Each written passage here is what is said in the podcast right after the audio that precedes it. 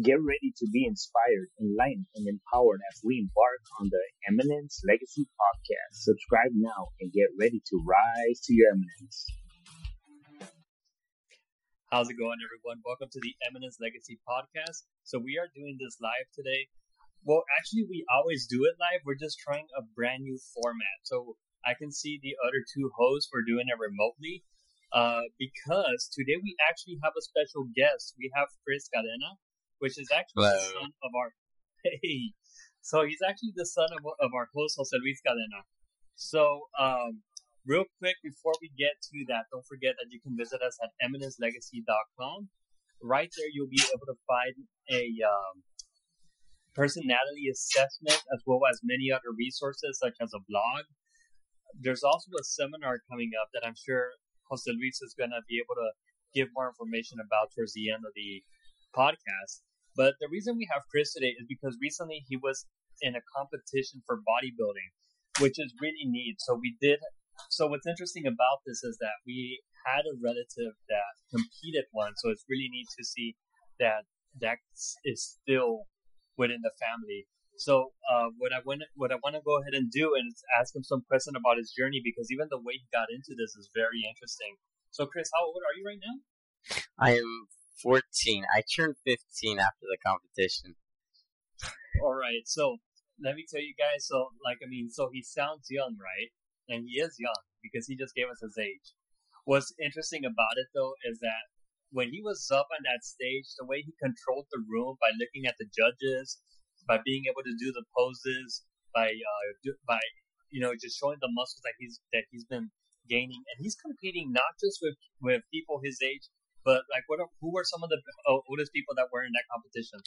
For sure, around twenty to twenty-five. They were way older than me. So. Yeah.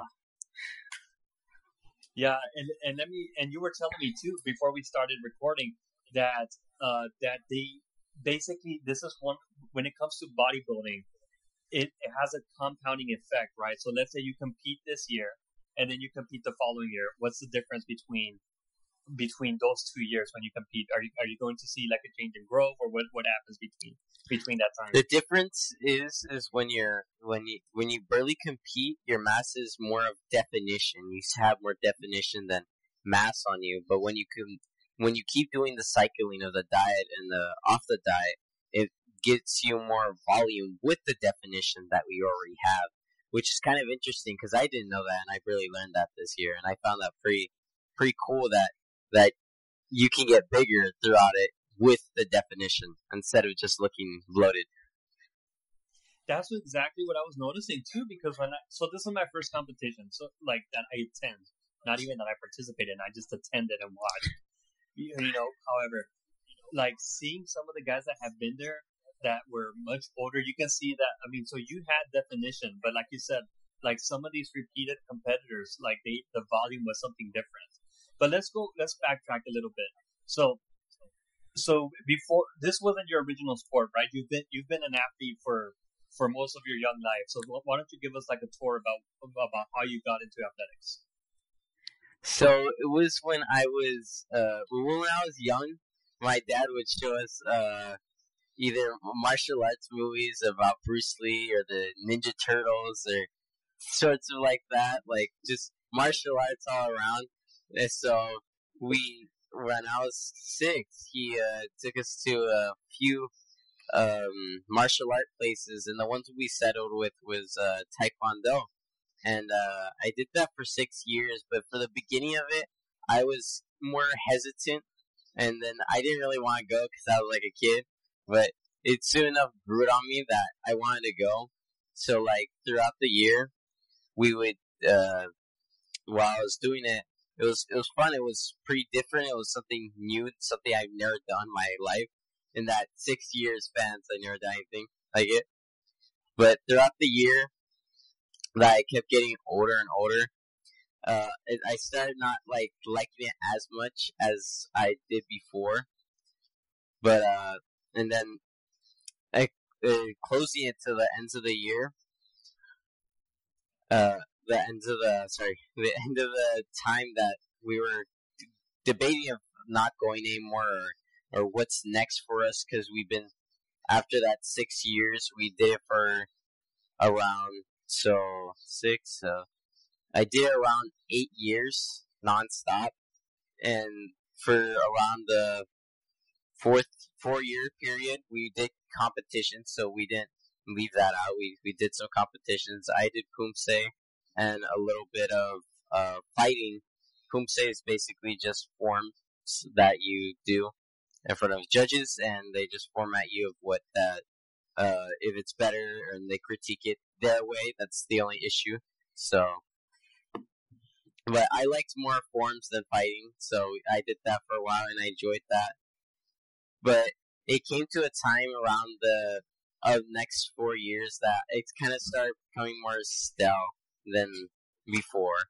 They stopped like teaching us and learning us throughout the year, and well, there's this, um, and then uh, we I start working out or asking questions about working out about how it works and all that to my dad when I was around that age of 14 because I was just curious because I've always been like a not a health nut but always curious always trying to make sure my health is uh, at key but it, wasn't when I was younger uh, but I did a little bit of working out here and there.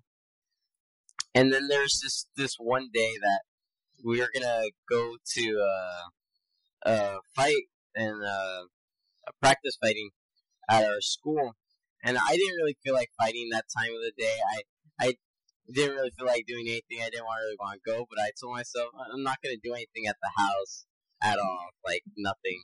So I went and we fought for a bit, and around the second round that we had to go again, I was like, uh, "This, this is this is all right. This is fine. I, I'm gonna do it autopilot. I'm not gonna pay attention." And well, the the kid threw something called a spin hook kick. It's where you hit with the back of the foot, but he spinned all around and hit me here on the jaw. So it gave me. After that, it like it shocked me. It was the first experience I ever broke a bone or hit myself, like uh, hit myself, uh, got hit really hard, and it was more. Uh, it wasn't painful. It was just like odd feeling. I would have thought I would have had more of a sensation, but I think like the pain just sits the. Uh, what, what's the word for it? That it subsided, I guess. That it was so much that I kind of got used to it, but it it was just so weird that I was dislocated in a different spot but uh, that was like really different. Uh, but so what happened is that it broke completely here and it fractured here, and that's what's called a compound fracture. But I had to we we didn't think it was a compound fracture at this at the beginning of it. We it we thought it was just swollen. My parents thought it was swollen, so we didn't do anything about it for like a few the five days and then then we got checked with the dentist, and they said, "Yeah, you you broke it." That was done so after we took an X-ray. So we had to then plan an appointment for the San Antonio uh, hospital because they have the best uh, things for anything of the jaw. So we had to uh, schedule an appointment. So we had to wait another five days for the compound fracture. And I at the time I couldn't eat anything. Like it was it was sore, it was bloated, like it was around like this big. So it was it was, it was pretty nasty. And the most annoying part throughout that time is that I was coughing up like blood here and there, and that, that was annoying because I kind of choke on it. And during while I was sleeping, I would wake up midway and well cough. But then uh, it came around that we went to the hospital, and I was I was a little scared because it was uh, the first time I've ever went to a hospital for a broken injury of anything. So, and especially I'm I'm really I was really scared because it was close to my face, and I I would be fine more with an arm broken than my anything close to my face, but it all happened. So, yeah, so we went in. Oh, give me give me one gun. So just, just so just so that listeners can uh, picture this, because I know that it's a visual medium, because I can see when, when he's pointing to his face. So he's pointing around like under the side of his uh, of, of his cheek, Um, and he's Here. also pointing, yeah, and he, so the lower part of the jaw, like in, in the side Yeah, of the right here. and and then the other part, okay, so like closer towards the back of it. And- Yeah, around your where it hooks onto your uh the ball of it. Okay, So and then the other and the other fracture would be in the chin area, right? yes, right, right about Yeah. here, halfway. So those are two. So those are two fractures. Now, one of the things that I want to point out, and I'm, and and I would love for you to elaborate, but this is a bigger deal because by this point you were already a black belt, correct? Yes, yes, I was. Sorry, I didn't explain that. But yes, yes, I was. And, and and you had already been in how many competitions by that point? Around around the the ten range, I would say. Okay, so that that makes it Yeah. significant in itself because it's like okay, so man, I like I guess maybe you could talk more about this about uh, about the about the the hit, not just to your jaw, but to your ego, right? Because I mean, it didn't happen in a Yeah. practice setting. It happened to a practice setting all because of uh, laziness of not uh, paying attention. And and I do I do So, want to so point what out happened? that um, what, what were the doctor's instructions when he told you about the about your condition? Uh, well, they said you had to schedule another appointment because they can't do the surgery instantly. So I was, I was like, uh, very, very angry to hear because I couldn't eat anything for around the time, but it makes sense. So the the scheduling would have to be like I think it was another five days. So, but yeah, Yeah. So I- and when you said you can't eat anything, that's that's like you're being literal. You couldn't eat anything for how many? Yes. For how many? It was for how long? six months or around the fourth month you could have soups so basically when you get any like jaw injury or you're fixing an overlip bite um, they put this thing that's like a retainer like braces and it has rubber bands around the teeth. It's like tons tons at the start to the point that you can't drink soup. The little particles of leaves and every herb get stuck between so you can't really you can't brush your teeth you can't drink soup. So all I would drink were like these protein uh, shake things and any of 'em, just any of them. We tried different flavors. Uh, I forgot which one I preferred overall, but we would just I would just drink those, and it, it felt uh, just I would say uh, like soulless. Like every meal was depressing, just liquids. But yeah, so and then for after the first month, they would uh they, they would do another checkup. I think it was like every two weeks, but uh around the second month they took off a few rubber bands, but it was still tons. And then the the two months after that, let's see, two yeah, two months yeah, the two months after that they would take off a lot of the other ones, and then they would just have these that would stabilize it, but I could move my mouth, and it felt really weird for the for the first ever four months of not moving my mouth. I could finally move it, and it, it felt really different. And I was able to eat soups at that time because I, I was able to move my mouth up and down, but I couldn't really eat any solids. They said try to stay away from it, but I guess people have eaten solids at that stage, but I, I, I didn't want to test anything. I didn't want to break the thing or uh, uh, damage my uh, ju- the the, the uh, healing process of what it was. but um, that was, that was it's it's a huge experience. And then after uh, the two months after that, they fully removed it, but they kept the braces in just in case it would move out of place. And that was my greatest fear that throughout all that all that effort of it, like keeping it still for it to grow out of place, that that that always got to me sometimes. But yeah, well, so did you keep, I do- did you I keep do- track of how much weight you lost during those six months? Because you I weighed them down. I weighed 150 at the start, and then around the end of it, I weighed around 130. So I lost around 20 pounds. So uh, it was it was quite a lot. So what were your thoughts back then? Like, were you uh, planning to go back to Taekwondo? Were you ready to start something new? Uh, well, at the time of the uh the jaw incident, like where I broke it, the only thing I could do is working out. Why is because it has almost no movement, so I wouldn't mess with the. Um, I didn't know, but if you tense up uh, like certain muscles, it could mess with this muscle. So, I the only thing I could do is like uh, uh, weight training because it didn't have to do with that much movement or jumping around or running. So that was the only thing I did for the the whole period of time. So that was kind of like uh, the gate, the start of it all that that got me into the uh, the working out industry for that. So, who was your first coach? Uh, I would say my dad. My dad was my first coach. I would, I, I would say, uh, yeah, he was he was my first coach overall because it was it when quarantine when all that happened. Actually, yeah, we were in the middle of um, oh, all the midst of the chaos of the uh, the virus and whatnot, and a lot of stuff was closed. And I have a, a house gym, and uh, that's where we're working out. And I would normally do my workouts there, and then he started tagging along. I do want to say though, because he he he kind of doesn't give a lot of credit to to what he's done.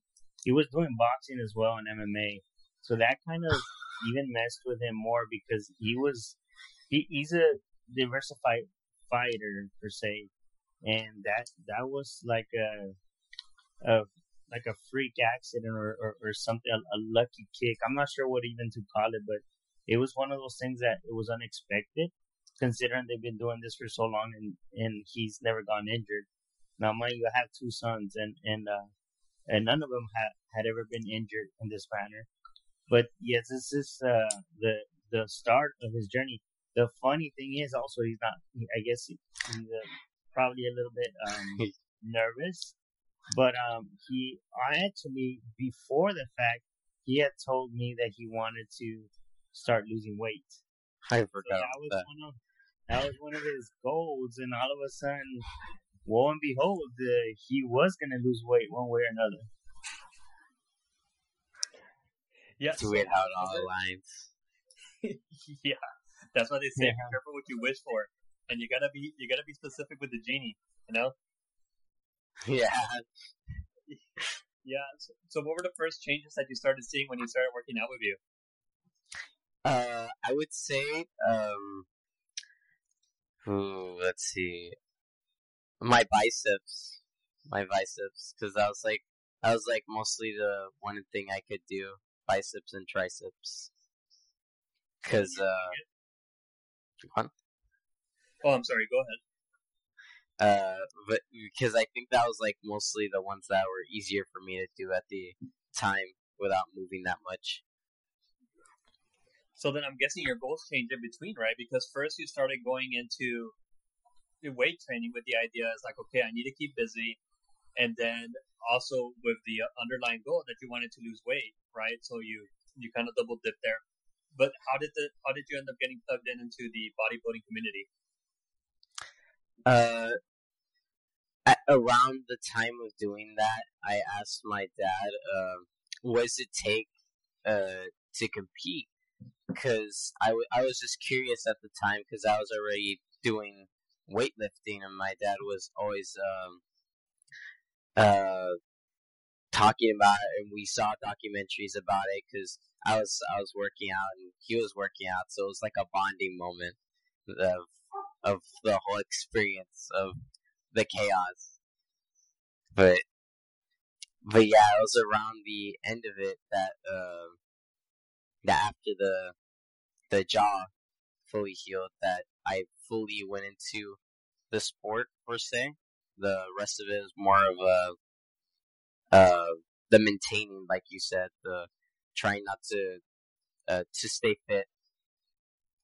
And then this got way bigger too because it's like so you started working with your dad.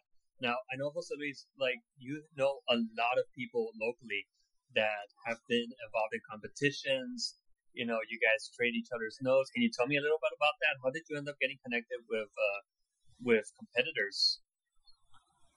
Well, I've been I've been a gym rat for for a long time since I was 13. Actually, I started working out, and um, I've trained for a very very long time, and a lot of people that I've trained with before, as far as like workout buddies eventually went on and competed.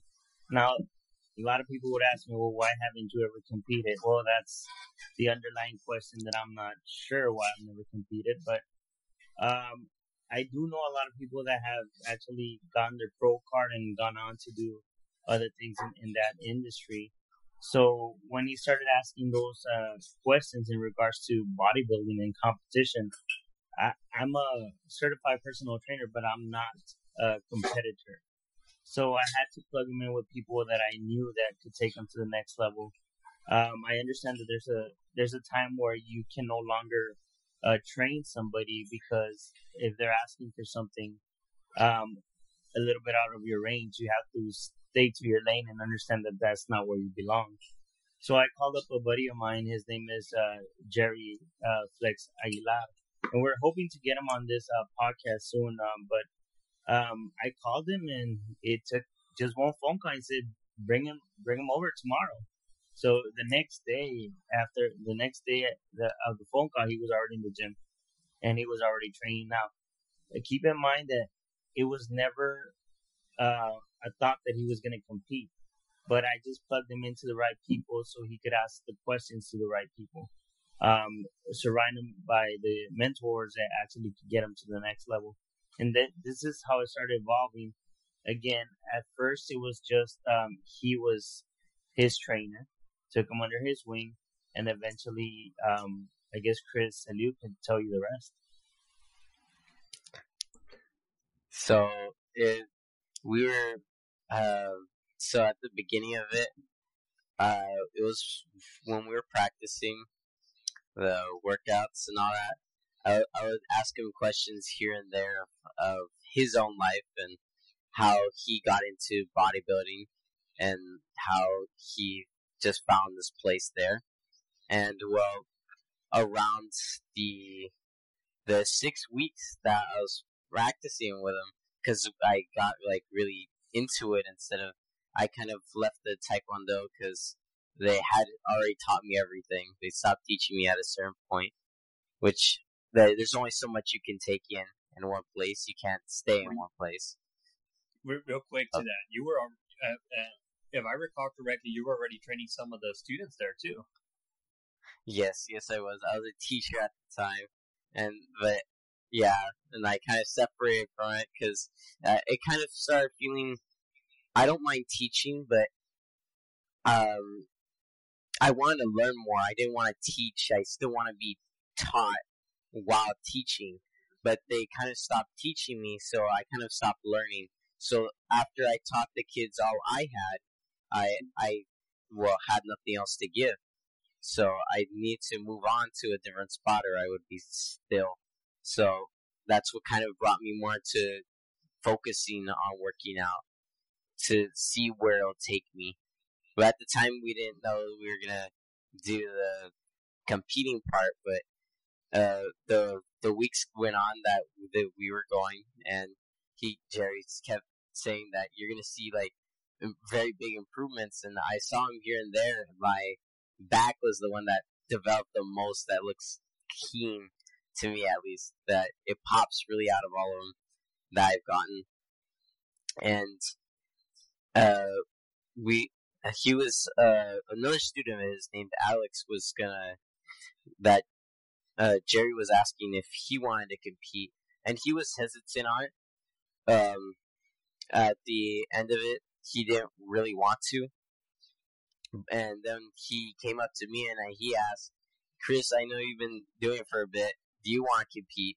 And I was like, I was thinking in my head, "Well, I've been doing this for a bit, and well, I haven't done anything else. I don't have a set goal with anything. I don't have like uh, just a goal in mind for anything else. So I was like, might as well hop on this train while it's still here, while while the opportunity is still fresh. And I said, yeah, sure, I'll do it. And that's where it all started, where that the competing part took all in place. So, so go, I don't know. What why don't you tell us what you ended up ranking in? Uh, in the competition. So For Mr. Laredo, I got uh there was no one in my division, so I won by default on the juvie one, and it was in men's physique. So there's there's no one at my age level, so I just did it and I performed, and uh from I think I performed pretty well for the start of it. Uh, then the a little later on in the competition, I was going to compete in the older ones so I can uh, actually have a competition against people. Of course, they were older than me, but that, that didn't really matter. We were here to see how far I came and how far, um, uh, just, ha- just, just to have fun, to see like the progress I've done to, to where I was at.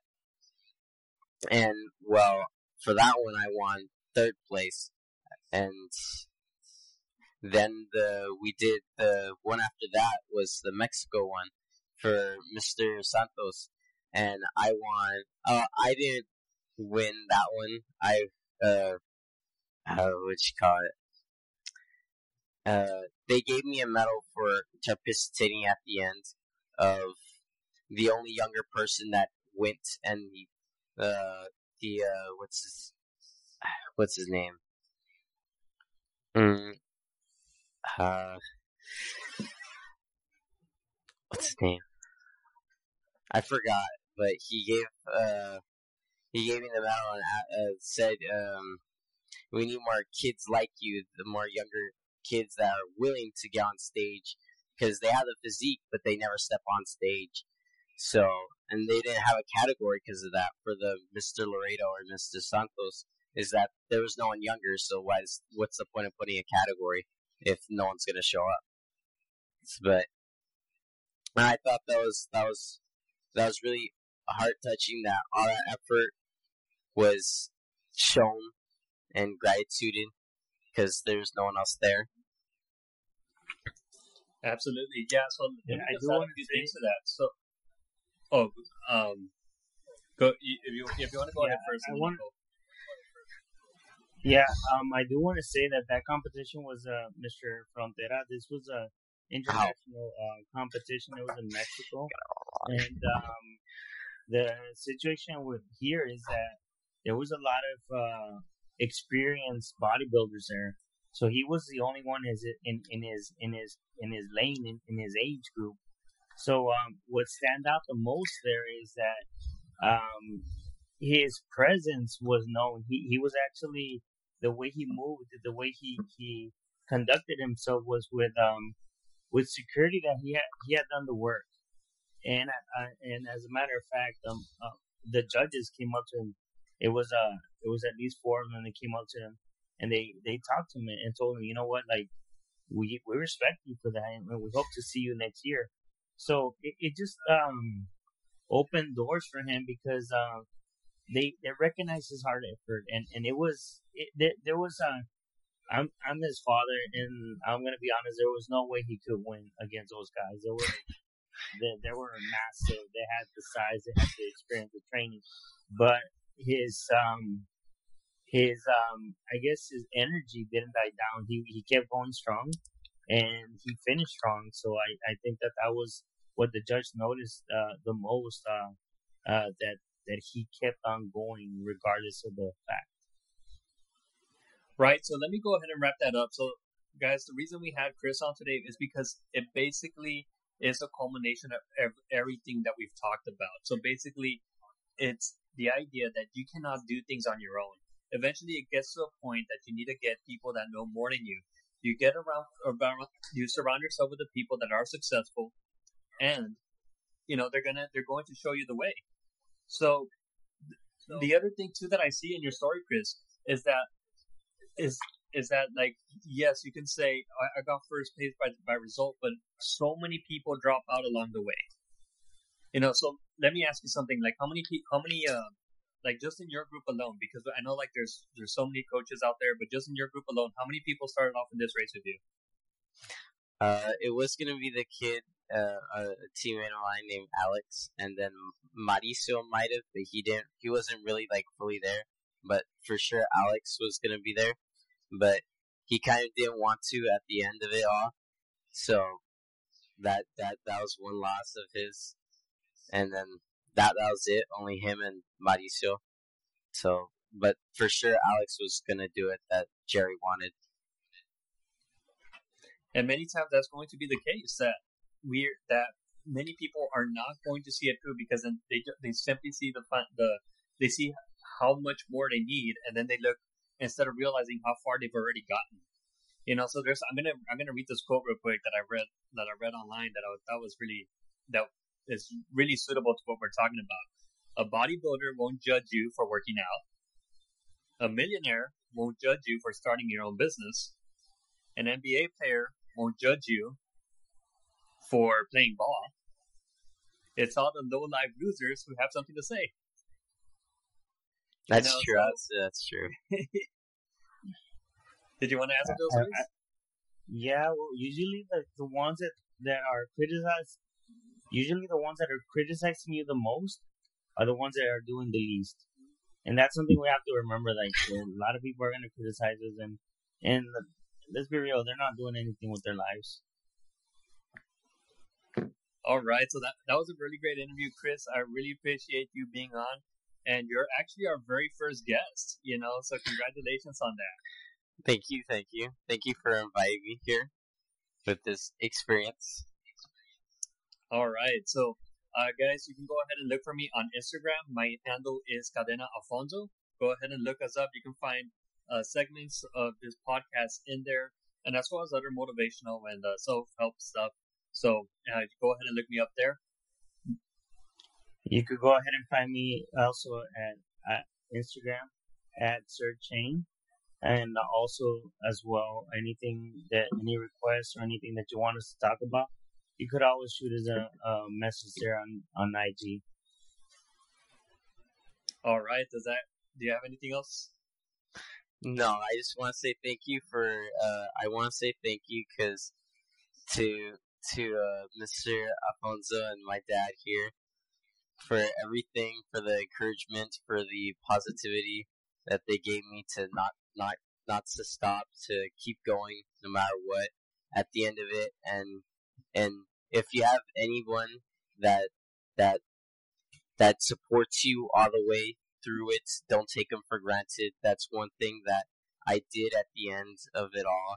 That I was taking them for granted for the support and the help that they helped me with. And at the end of it all, I figured out to always to be, uh, what you call it, to to be more, um, uh, uh, what's it called? I forgot the word, but but to not take everything for granted for what you have, because at the the dieting, the the helpfulness of my parents, the financial support, it was all there. Some people don't have that, but they have the dream, and I took that for granted, and I finally see that. Um, I'm glad to be here with both of you guys and to to have support like this that other people don't have. But that's about it. Well, thank you very much. All right, thanks so much. Thank you for being for being on the show. And any, uh, we're gonna have a um, master class uh, this coming Thursday. So if you want to sign up, I, uh, look us up on Eminence Legacy on Facebook, and it's gonna be harnessing the power of your emotional intelligence. Make sure to plug into that because um, we're doing this one for as a freebie. And if you guys are interested, make sure and sign up uh, because their spots are closing up soon. All right, and this concludes this week's episode. Have a great week, guys. Bye. Until we meet again on the Eminence Legacy podcast, keep seeking, keep growing, and keep shining brightly. And remember, it's time to rise to your eminence.